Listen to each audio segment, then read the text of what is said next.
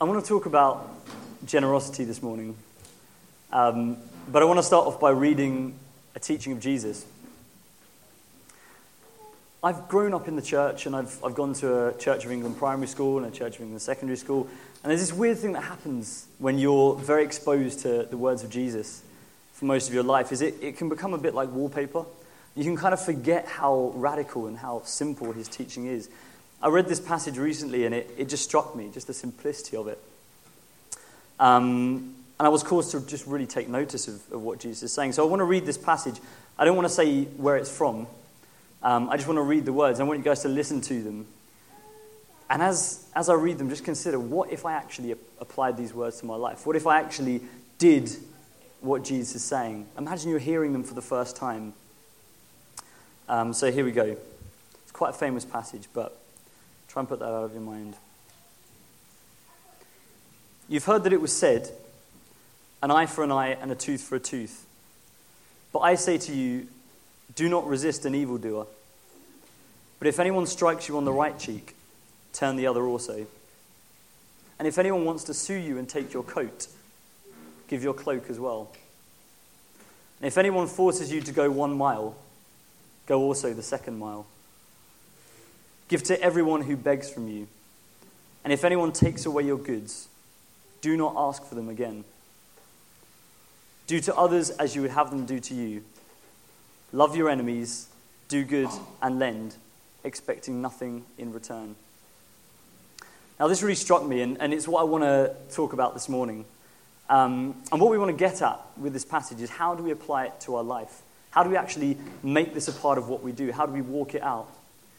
What we don't want to do is, is turn it into a list of rules. We don't want to remove all of the life and all of the spirit from these words and just turn it into a religion, a list of rules that we can obey with absolute certainty. We don't want to do that. But at the same time, we don't want to read it and think, good old Jesus, and then just go back to life and, and not do anything differently. So we have to catch God's heart behind this teaching. And there's some radical stuff in there. Give to everyone who begs from you. Everyone who begs from you. What, what could he be getting at with that? If anyone takes away your goods, do not ask for them again. Lend, expecting nothing in return. So I think this, this is a particular relevance for us um, as a church. And I think it has to do with, with the season we're in. John talked last week about different seasons and how we can have different seasons individually and different seasons as a body um, in the corporate sense. And if I were to describe the season we're in at the moment, I describe it as a doorstep season. What do I mean by this? Um, when your house has a doorstep, it has a, a place where people know to come. As soon as you have a doorstep, people just turn up. Everybody has a right to turn up to your doorstep. And you can't stop people turning up to your doorstep. You can maybe stop them from coming inside your house, but they, are going to come to your doorstep. They're going to turn up. Um, you know, salespeople, friends, relatives, thieves, animals, everybody comes to your doorstep. And that's how I feel like we are at the moment. For as long as I can remember being in this church, it doesn't feel like we've really had that doorstep. We've met in a school hall, which is great. You know, this place has served us well. But it doesn't really, it's not the kind of place that people stumble upon. Um, Lifeline House, again, a great little building that served us well over the years, and we're, we're grateful for it. But it's not the kind of place that people just wander into for advice. You have to deliberately go there and press the buzzer and, and come in. And there's nothing wrong with not having a doorstep necessarily. Um, we're, we're a body, we're not a building. It's not about having a physical location. That will always be what characterizes us. But we have to recognize that God changes us and He gives us different ways of, of being according to the season that we're in. And so it feels like we're in this doorstep season, the season of harvest, a season of increased visibility. Um, for the last year or so, we've had two particular locations which I want to draw attention to. And the first one is the coffee shop.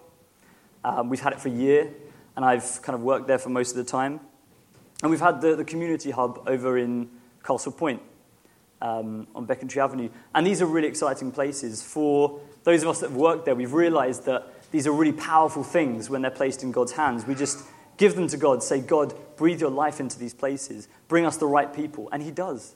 People just come to us, they, they stumble through our doors um, and just are drawn to us. I think there are other places as well. I don't think these are the only two places that we have that are doorsteps. I'd like us to consider what, what other doorsteps could we have. I'm sure there's, there's lots of places in all of our lives that we could consider um, in this sense.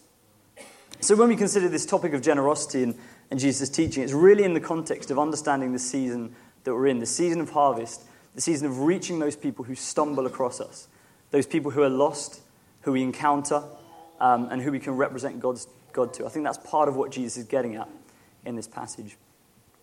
I'd like to um, introduce you to one customer who's come through the doors of the coffee shop since I've been there. Um, we'll call her Tracy. Uh, now I've got to remember that that's not her real name and, and not say her real name. Um, she's, she's become a regular customer of the coffee shop. But I actually knew about her long before we opened the coffee shop. Um, I'd see her walking up and down Green Lane, uh, often begging, often asking for cigarettes. Uh, she had kind of a reputation in, in the area. She was quite a notorious person. I'd often see her get kicked out of shops and, and be shouted out onto the street. Um, I don't know a lot about her. I don't know about her life, but she's the kind of person I know she's not had an easy life. Um, I know she's been in and out of hospital. Um, I know she struggled with different mental health difficulties. And, and she's not an easy person to know how to show God's love to. And those of us that worked in the coffee shop, we've really struggled to, to understand how do we represent God to this lady? How do we show um, his love to this lady? Um, and for the most part, we felt like we've, we've done a good job. But the thing is, she's quite unpredictable. She's quite loud, she's sometimes rude, she's sometimes inappropriate. Um, she's exactly the kind of person who I imagine Jesus would be speaking to if he took a walk down Green Lane.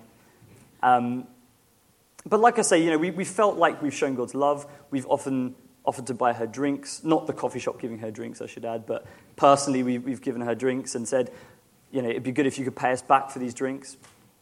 Um, and we've had chances to speak to her and, and talk about what, what informs what we do and all of that kind of stuff. But a recent encounter I had with her left me feeling dissatisfied. Um, it was a Friday afternoon, and she came into the shop. And she came in carrying a big bag of food from Greggs in one hand and a bottle of Coke in the other hand. And she'd actually been into the shop earlier that week. She'd been in on, on the Tuesday. And I bought her a coffee at the time and said, Tracy, it'd be great if you could come back in later on this week and, and pay me back for that. And so here she was on Friday afternoon. Was she paying me back for the coffee? No, she was asking for another one. Um, would you buy me a coffee, please? And so my brain kicked into action. What's the wise thing? What's the sensible thing to do in this situation? I said, ah, Sorry, Tracy, I, have already bought you a coffee this week. I don't think I'll, I'll, buy you another one this week. It'd be great if you could give me the money back for the one you, you, uh, you had earlier on, and it'd be great to see you next week. So that's what I said. And I was happy with what I said.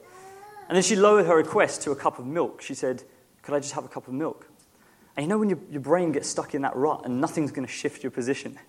I, I, refused to give her a cup of milk. I said, Sorry, Tracy, not today. Um, and she left. And it's not the kind of thing I want to beat myself up about, but I was feeling dissatisfied. I was reminded of those words of Jesus. I've been reading them at the time. I thought, how do I reconcile my response to Tracy with Jesus' teaching? I just couldn't do it. I couldn't reconcile it. Give to everyone who asks of you. But that seems so reckless, doesn't it? It really doesn't seem a sensible thing to do. And so let's grapple with that this morning. Let's try and understand what Jesus is getting at. Really, this, this topic of generosity has been on my mind for a long time, uh, way back into the summer. Um, about four months ago, I was praying to God actually about harvest, about this general harvest that, that we were seeing, and all the different things that we were doing. I was praying about uh, the hub, about football, about the Bible studies, about the institute, and saying, God, there are so many good things we're doing. We're building so many good relationships, but it seems like we're missing that next step. What, what does it take for pe- to get people from just knowing us, being friends with us, coming along to the stuff we're putting on, to actually coming into your kingdom. It seems like there's a disconnect. How, how can we make that next step? And God just dropped one word into my mind at that point, instantly, really. And the word was generosity. I was like, well, what's that about? Generosity? How, how can I be more generous? What, what's that got to do with uh, season of harvest? And God gave me a passage, and I want us to, to go there quickly. Um, it's in 2 Samuel, chapter 5, uh, verses 11 and 12. And um, in this passage, we're reading about King David, and he's establishing his kingdom in Jerusalem. So he's become king, and he's, he's increasing in favor and wealth and power, and, and God's really established him in this place. But in verse 11, he receives a gift from a friend of his, a guy called King Hiram, who we don't know much about, but he crops up at different points in the story of, of David and Solomon. And so it says in verse 11 King Hiram of Tyre sent messengers to David, along with cedar trees and carpenters and masons, who built David a house. Verse 12 David then perceived that the Lord had established him king over Israel, and that he had exalted his kingdom for the sake of his people Israel. That struck me, and what struck me about it was that phrase, David then perceived. So he receives a gift, he receives a house, and then it says, David then perceived, or David then knew that God had established him. What God seemed to be saying to me at this point is that an act of generosity has the power to reveal God's purpose over your life. And this is, this is the key point, one of the key points that I want to bring out today. An act of generosity has the power to reveal God's purpose over your life. The very next week after God dropped this into my mind, Mohammed came, Mohammed Naku. Um, he's a, a, friend of ours who's prophetic and he's brought uh, various words to us in the past. And he brought us a word about God changing our DNA. And there were four different points about this DNA change. And what was the last point on this DNA change? It was the generosity of this house. We, we will be a generous people in all areas. So I believe that this issue of generosity is, is really something that's on God's agenda for us. And uh, I've, I've come to understand that, that generosity is a powerful force in the earth. I'd like to make two more small observations about, about the two doorsteps that I mentioned that I've, I've experienced or heard about. So the first observation is this, and this is about the, the community hub in Castle Point. A man suffering with anxiety tries to carry a drink across Castle Point and accidentally spills some on the carpet. Immediately, a lady, one of the English learners, jumps up to clean up the spillage. Avril noticed the lady's willingness to serve unprompted and commented to Sally that this was encouraging. Sally explained that such things are now commonplace in the hub. I don't you remember, but a few First Tuesday prayers back, we used this story as a springboard for, for thankfulness about what God's doing, how He's establishing a culture of serving in our, in our community hub. Um, but that, that story struck me that God is changing something, that this culture of serving is emerging. A second observation is this In the coffee shop, our customers increasingly bring their cups and saucers up to the counter when they have finished. This is a very small thing, um, I'll admit, but those of us that work there have really noticed that it happens a lot. Um, it's a little thing, and it, it, might be easy to explain. It might be easy to say, well, this is just general human kindness. This is just the goodness of human nature. But you know what? I refuse to do that because I think God's power is at work. Um, and I want to dig deeper. I want to understand what is going on here. Why are people feeling compelled to give when they come into these places? What's happening? Um, I actually believe that it's founded on God's fatherhood. So I'd like to take a, a little sti- sidestep from this issue of generosity briefly to talk about fatherhood. Um, and then I'll try and explain how it relates back to generosity. Um, it's actually something that, that Mohammed Naku has shared with me this principle of, of fatherhood, and I got quite excited about it. But it really starts with creation. It starts with the story of Genesis. And it says in, in, in creation that God created us in his own image. He created man in his own image. So, what does it mean to be created in the image of God? We know in the book of John it says God is spirit. And I think that, that when God created us in his own image, that means he created us as spirit. You can't see God, you can't touch him. He's a spirit. He's different to us. He hasn't got flesh in the way that we have.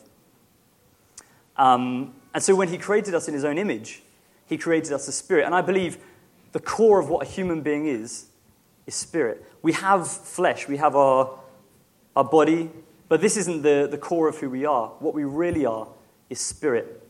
I'd like to illustrate this uh, very briefly.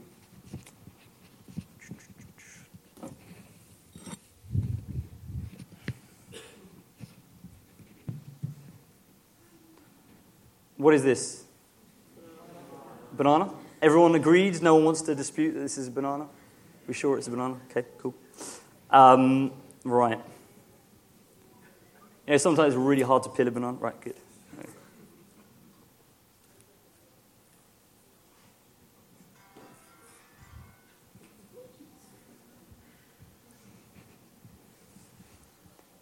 Okay. What's this? A banana. Okay, so that was banana. This is a banana. Is this a banana? No. Interesting. So, the first thing I held up, we said that was a banana, and it was a banana. It wasn't really a banana. What was a banana about it was the thing inside it, and you couldn't see that. It was completely invisible at the beginning, but we still knew that it was a banana. I think that's a bit like us. You can't see our spirit, all you can see is our flesh. But our spirit is the true essence of who we are. Our flesh isn't who we are, just as this skin isn't the true banana. So, what this enabled for Adam in the garden, he knew that he was spirit. He knew he was created and made of the same stuff as God. So, he had perfect communion with God. He could walk with God, talk to him on a daily basis, um, and relate to him. I think of it a bit like you know, when you see a dog in the park and it sees another dog and it starts to pull its lead and its tail wags. It's like it recognizes that there's something of the same nature as itself and he wants to communicate with it. That's a bit like Adam was in the garden. He knew that God was of the same nature as himself and he wanted to communicate, and he could. He could communicate with him, and it was a beautiful thing. But when man sinned, there was a shift in thinking. And this is really crucial. Um, Adam and Eve sinned, they ate the fruit in the garden that they weren't meant to eat of. And um, sorry, I just there was a coin on the floor. I don't know why I picked up. Um, I could have just left it there. Um, so, so they sinned in the garden, and they did two interesting things. First of all, they hid from God, and second of all, they put clothes on. Interesting. And God asks a very telling question at this point. He says, Who told you you were naked? Adam says, I put clothes on because I was naked. And, and God says, Who told you you were naked? And I believe this, this question is key. Because what I think happened to Adam and Eve at this point is they stopped believing that they were spirit and started believing that they were flesh. Their thinking changed, and suddenly they didn't think of themselves as spirit anymore. They forgot about that bit and started thinking of themselves as flesh. Um, it's like saying that we're really this, that we're really the outer bit and not the bit inside. And it's, it's a very sad moment in Scripture. Um, man became estranged from God Man became separated from God. Um, we forgot that we were his children, that we were made of the same stuff. Um, and really, we became orphans, orphans from God. So, how does this relate to generosity? Let me try to explain. Um, for the spiritual orphan, for the person who's orphaned from God, there are two main needs that need to be fulfilled provision and protection. And you see it with Adam and Eve in the garden. As soon as they sinned, as soon as they start thinking of themselves as flesh, not spirit, they spring into action and they hide, which is trying to protect for themselves, and they make clothes, which is trying to provide for themselves. And they're trying to do this for themselves. And I think everybody who is orphaned from God is constantly obsessed with trying to provide for themselves and to protect for themselves. And so everything you do in life as a spiritual orphan is subjected to these two aims. And for that reason, it's, it's impossible to be generous. Because you can give a gift, it might even be a big gift of millions of pounds, but in some way, it's going to still be trying to serve those two aims of providing for yourself and protecting yourself. You might be giving a big gift to look really good in the eyes of the person you give it to, to win more favor down the line, or to receive something back later on. Or it might be to make your conscience feel better or make yourself feel better. But it's going to be serving those two aims if you're an orphan. The thing is, it doesn't stay like that. Because we know that God sent his son into the world, Jesus, who died and raised again. And through Jesus' sacrifice, we're able to be reconciled to God. And what happens when we're born again, when we're born of the Spirit, is that that Spirit inside of us wakes up and remembers that it exists. It's like that misunderstanding that we had when we thought that we were flesh and not spirit. It just blown away, and we realize, ah, I'm spirit after all. we receive a spirit of adoption. And we look at God and we say, Oh, God, we are made of the same stuff. We are spirit. We are both spirit. I can connect with you, I can communicate with you. And we're restored to God. We realize that He's our, our Father, that He's our dad. Paul says, when we cry, Abba, Father, it's that same spirit inside of us testifying with our spirit that we are His children. We realize that we're spirit after all. I remember when Wilco described his own experience, he said, It felt like greeting a long lost friend. I think that's a beautiful way of putting it. It's like we realize that we've been estranged from God and now we're restored. But the other thing that happens in this moment that we're born again of the Spirit is that we realize that God is our protector and our provider. We realize at that moment that for all eternity, those two aims of provision and protection that we tried to get for ourselves but we couldn't are fulfilled. God is a perfect Father and He provides for us and He protects for us. And once we get that, what are we free to do? We're free to give. We're free to be generous for the first time. An orphan cannot do that. But as sons of God, we can. And this generosity that flows from this position of, of knowing God as our, our dad, knowing God as our father, is all encompassing. It's more than just money, it's more than just giving stuff, material things. Hans talked a while back about generosity and, and how it's communicating this this hope that we have, communicating this culture that we have. It's more than just giving of stuff, it's laying down our lives, it's evangelism, it's serving, it's words of encouragement, it's prophecy, it's use of our gifts. Evangelism is founded on, on this idea that we are God's children. This idea that we have something so amazing, we can't keep it to ourselves and we have to share it.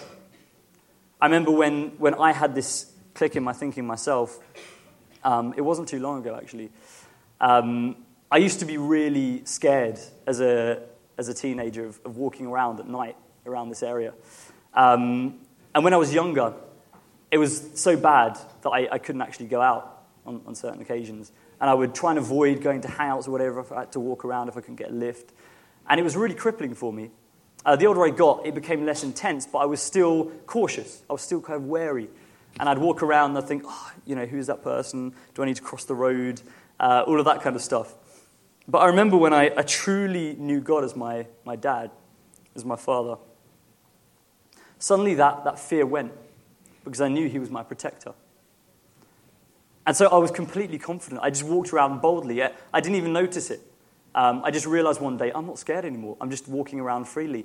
But the funny thing is that my thinking changed so much um, that instead of wondering who was going to come up to me and, and, potentially rob me or ask me for money or whatever I was afraid of, I started actually wanting people to approach me so I could talk to them about Jesus.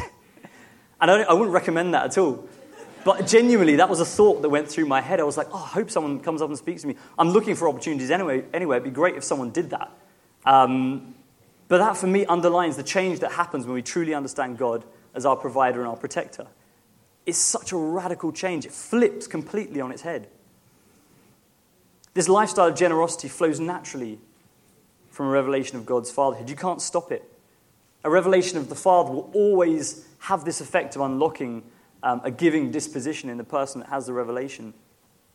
As an orphan, generosity is impossible, but as a son of God, generosity is inevitable. It just happens. And you see it in many biblical stories. Think about the woman at the well, or, or Zacchaeus, um, or Mary pouring the, uh, the, the, ointment over Jesus. Um, these are people that encountered the Father. They encountered the Father's love, the Father's heart, and they couldn't help but give of themselves in that moment. Uh, they laid down their lives, their incomes, their reputations, their insecurities, and some of them had really bad reputations as well, but they didn't care about that. They didn't care what people thought of them. They just ran and told of what, what had happened. They gave of themselves and their resources. And this is exactly what happens. You can see it all throughout Scripture. And this is also why I feel that when people come into the coffee shop and come into the community hub, they feel compelled to serve. I feel like this revelation of, of the Father, of his fatherhood, this culture of fatherhood that we're establishing in these places is rubbing off on them and they're feeling compelled to, to give, to serve. So, what I really want to communicate is that Generosity is a powerful thing. You know, there is power in generosity. It's not just an exchange of resources. When generosity is founded on the truth of God's fatherhood, that we know deep inside of us, it becomes a part of who we are. When we give, when we're generous, it has the power to reveal Him. It's back to, to David and, and King Hiram. We, we give a gift, people receive it, and something unlocks inside of them. They become conscious of a higher set of standards, a higher purpose for their life. It just happens. So, if we go back to, uh, to Tracy and my encounter with Tracy, I justified my decision in not giving her a coffee or a cup of milk in that afternoon in the coffee shop. I felt good about it. I thought, okay, yeah, I've been sensible in that, in that scenario. And there are many reasons why I maybe was sensible from a human perspective. It's bad business, first of all. I mean, it wasn't the coffee shop giving her the, the drink, it was me. I would have made that clear. But nevertheless, we have a culture of serving, professionalism. And if you start giving away free drinks, it's just, it, creates the impression that someone can come in and just get something for free, which doesn't really fit with the idea of running a business. So that's a good reason not, not to do it. Um, there's also that, that moral issue of it creates a culture of dependency. So she depends on my gift and she'll come in again and again and exploit me, and, and I just give to her all the time, and it's feeding that dependency, and that's bad for her. You could argue, and I've done it many, many times, that it's actually more loving uh, to not give her the gift because it teaches her the value of money, um, and that's the loving thing to do. I could think of myself as a pushover. I could take it as a moral issue for myself and say, yeah, well, if I give her the money, then I've, I've not stood my ground and, and it's not been a good, a good moment for me. I could think, what if she brought back friends? What if she went away and brought back loads of people or came back every day? What if she came back four times in the same day? What if she followed me home and started knocking on my door asking for money? I could think of all of these crazy scenarios. And then there's the sheer absurdity of the situation. I mean, she came in with a bag of food from Greggs and a, a bottle of Coke. Sometimes she comes in with nothing and says, I'm so thirsty, could you please give me? some? Fine, like that, that's a good, good reason to give a drink, but she wasn't thirsty, she wasn't hungry. So there are many, many reasons not to give her money in that situation. But I think these thoughts that go through our heads are thoughts that don't acknowledge God's power. They're actually powerless thoughts. When Jesus reached out and touched the man with leprosy, he didn't think, What if I end up with the disease? They're thoughts that deny that contained in a true act of generosity is the power that created the world, that parted the Red Sea, that raised Jesus from the dead. This is a serious power contained in, in one act. I think there's power enough to change someone's life in that act. Jesus said something very interesting when he, he walked on the earth. He said, If you've seen me, you've seen the Father. Um, Jesus came to demonstrate exactly what the Father was like. So that when you looked at him, you saw the Father's heart just in him. You didn't have to talk to him, you just look at him, and that's the Father right there in Jesus. I remember um, Shane Claiborne talking about uh, Jesus being, being God incarnate and how that word is, has that, that car element to it, which is like chili con carne, uh, which is related to meat. And he described Jesus as being like God with meat on. Jesus was God with meat on. He was God in the flesh. And you looked at him and he represented God. Something else that's interesting that Jesus said was, As the Father sent me, I now send you. He said it to his disciples, As the Father sent me, I now send you. So that means we're sent with that same commission to represent God. So that we can say, like Jesus said, If you've seen me, you've seen the Father, you've seen something of the Father. And I believe we're to take on the character of God towards the lost. We're not bringing people into the kingdom so that somewhere down the line they might bump into God or they might meet with God. I think since Jesus is in us, the king is in us, just talking to someone should be their encounter with God. I often think, oh, what if my friend had an encounter with God? My friend really needs to meet with God. He needs to meet with God in me. I can be that encounter to him. I think this is a part of, of what we're called to do. And I think there are many ways we can do this, many ways we can represent God in this way. But I believe generosity is an absolutely central way of doing this. It's taking on the character of God, it's being merciful, it's representing Him. If I were to leave us with a new definition of generosity, it would be this generosity is supernatural giving. As you said, just giving is not enough. It's not enough to just give because you can give and be selfish. If you've got that orphan mindset, that orphan spirit in your giving, it's going to be a selfish act. There's not really much you can do about it. So giving isn't enough. But if you're giving generously, if you're giving from that position of knowing God is your Father, He's your provider, He's your protector, then generosity is supernatural giving. It's giving where I get to hand over the gift, but God is giving through me. So I am doing the handing over the gift, but really it's God handing the person the cup of coffee or, or giving the money or whatever it is that I'm doing. It says in, in James 1, let me just find it.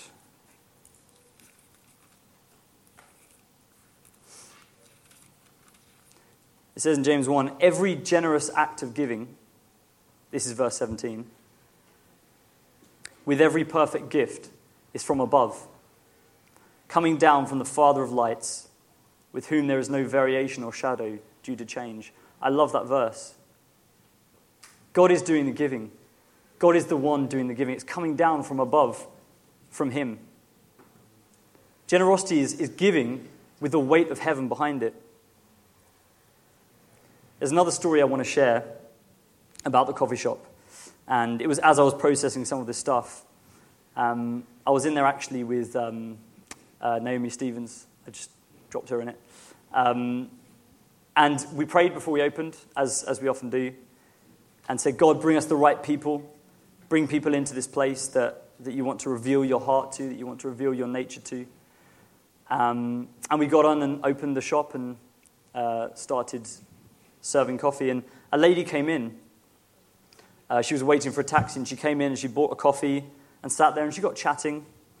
Um, and then another guy came in and said, Could I use the toilet? So he went in and, and used the toilet.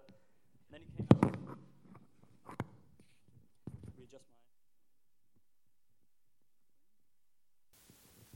Hello? Cool. So he, he came out of the toilet and said, Can I buy a coffee? Can I buy a coffee? And so he went to find his money, but he didn't have enough. And this lady that was sitting there talking to us said, Oh, don't worry, I'll, I'll buy it. I'll buy your coffee for you. And he was very grateful. He was thankful. He said, Oh, thank you so much. But the interesting thing was, when he left, um, and the lady stayed behind him, we were talking, she was like, That was weird. I've never done anything like that before.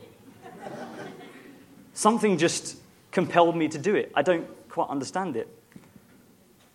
And so me and Naomi were thinking, okay, that's, that's interesting. And actually, because this is all on my mind at the time, I started giving a, a short summary of, of what I've said this morning to Naomi. And, and she was gracious, she, she listened to it. And um, we had a bit of a discussion. Um, but talking about, about that teaching of Jesus, how do you do what he's saying? How can you actually practically uh, live that out? And I kind of concluded and said, what if I actually made a commitment that I would give to everyone who asked, that I, I would genuinely do what Jesus was saying, not out of religion, not out of following some rules, but out of love for Jesus, out of desire to obey what he says, to walk as he walked. What if I were to actually do that? And I kind of almost said it as like, yeah, I, would like to do that. I'd like to do that. As soon as the words left my mouth, the door opened to the coffee shop and a man came in. And this has never happened before in the year that I've been in the coffee shop. a man came in, walked up to the counter with a, a piece of card. Written on the card was, I'm old and poor, please could I have some money? and, and we just looked at it, we were just like, what? the guy must have been a bit taken aback at our reaction. But um, I was like, yeah, yeah, you can have some money, yeah, wait right there. So, I, I went and got my wallet. I made it clear that I wasn't getting out the till, you know, that. Um, I got my wallet and I looked around. I didn't have much in there at all. I said, Sorry, I don't really have much, but, but here you go. And as I gave it to him, I said, He couldn't speak English, so I don't know how much of this he understood. Um, but obviously, we know there's power in it, so, so God can communicate beyond language. But I said, This isn't my money. This belongs to God. And as I give it to you, this is His gift to you because He loves you.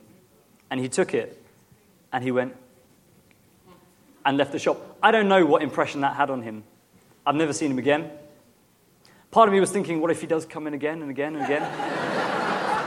Has God get, got any more money for me today? You know, but um, I haven't seen him again. But you don't know what impression that could have had, what God could have communicated in that moment. So, I think we're in a, a doorstep season, and I've, I've talked about the community hub. I've talked about the coffee shop, and there's probably more places. I think this is something God is going to lead us in in this time. Um, but I believe this, this message of generosity is something God wants to do. I believe this is His word to us. So my encouragement would be let's discuss it. You know, let's chew it over. Let's talk about it. We can't make it a list of rules. I can't tell you that you've got to give to everyone. But you can go before God and say, God, if this is true, how can that generosity apply in my life? That's what I did quite a while ago, and He's been leading me on this journey. I believe that for every one of us who makes that decision to go before God honestly with an open heart and say, God, teach me to be generous, I believe He will lead you on a journey. But it means going before Him, praying and saying, God, change my heart, renew my understanding.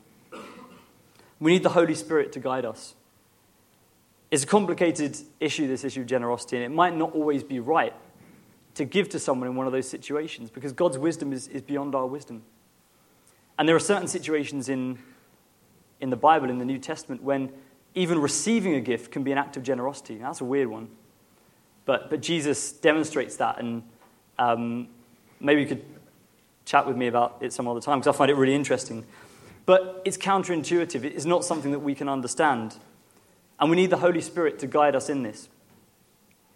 I think I've spent too long in my life going into situations where the man on the street is asking me for money, or someone comes up to me and asks me for money, and my default is I'm not going to give them any money. That's been my default for so, so long. I'm just not going to give them any money. Maybe God might come down with a booming voice and say, Give to this person, and I will. Um, but I'm going to go in with this worldly wise position of, No, I'm not going to give, give any money. I'm going to walk past that person when I look at, at Jesus' teaching, I, I, just don't see that heart. And, and so I'm asking God to change, change my heart on that. I want to see opportunities to give from the perspective of His power to change lives, to transform people's circumstances, to awaken them to something beyond their present need, just in an act of, of generosity. I want to believe that as I hand Tracy a cup of coffee, I could be communicating to her that there is a Father in heaven who loves her more than she can imagine, and he's desperate for her to turn to her. So, as I was thinking about this, I think there's maybe a couple of, of responses that we could have to it. The first one is this idea of um, making Jesus Lord for the first time.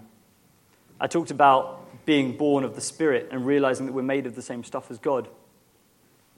And I think maybe there are, there are some of us that haven't really had that experience ever before. We've never really learned what we're made of, that we are spirit as He is spirit. We haven't woken up to His fatherhood in our lives. And if that's you, I'd, I'd like to offer you the opportunity to do that, to accept Him as Father, to have that spirit birth, because that will be the foundation for a, a generous life, a truly generous life.